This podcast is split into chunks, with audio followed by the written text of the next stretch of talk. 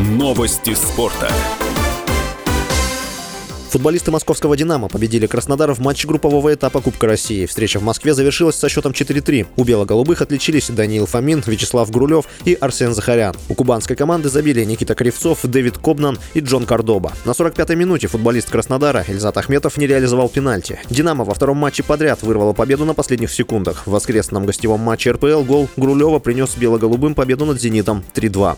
В группе «Д» с «Динамо» и Краснодаром также выступают «Спартак» и «Пари Нижний Новгород». В следующем матче турнира 29 августа «Динамо» сыграет в гостях со «Спартаком», а Краснодар проведет выездной матч с Нижегородским клубом.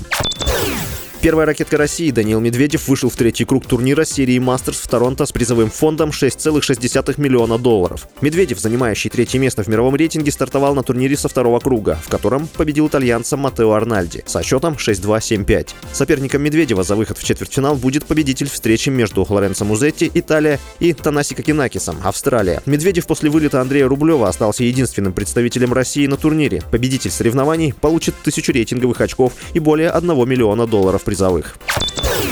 Организаторы прощального матча единственного пятикратного обладателя Кубка Гагарина Даниса Зарипова продали игровой свитер форварда Вашингтон Кэпиталс Александра Овечкина на аукционе за 2,1 миллиона рублей. Об этом сообщает РИА Новости. Овечкин принимает участие в прощальном матче с Зариповой в Казани. Джерси Зарипова с его автографом, а также с подписями Овечкина и членов команды «Зеленые» продали за 260 тысяч рублей. С вами был Василий Воронин. Больше спортивных новостей читайте на сайте sportkp.ru